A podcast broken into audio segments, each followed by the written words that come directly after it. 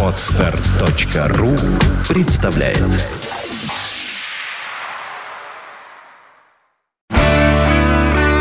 девяносто пять и два.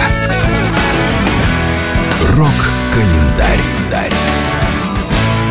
Здравствуйте, у микрофона Евгений Штольц. Я расскажу вам о наиболее заметных событиях этого дня в истории рок-н-ролла.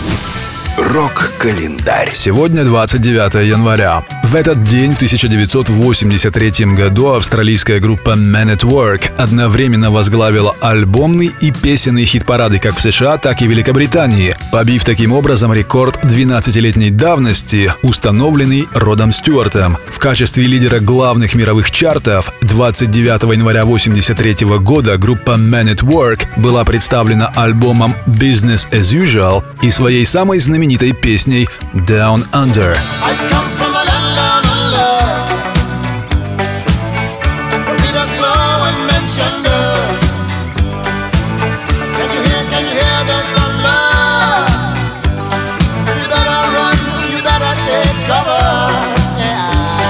Рок-календарь.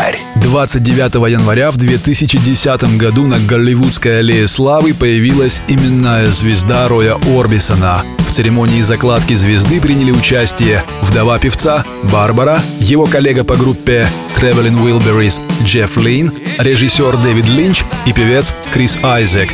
Рой Орбисон, удостоенный шести премий Грэмми, считается одним из пионеров рок-н-ролла. Он скончался в 52-летнем возрасте от сердечного приступа.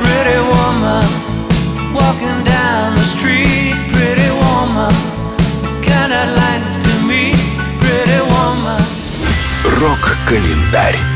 29 января в 1947 году родился Дэвид Байрон, английский вокалист, получивший всемирную популярность в составе группы Юрай Хип. Подробнее об этом музыканте слушайте сегодня в программе «Рок-история».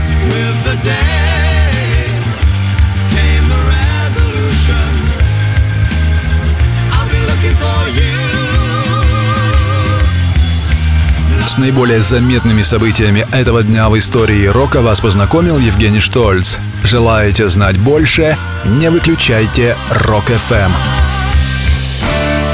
Рок-ФМ. 95 и 2. Вся история рока.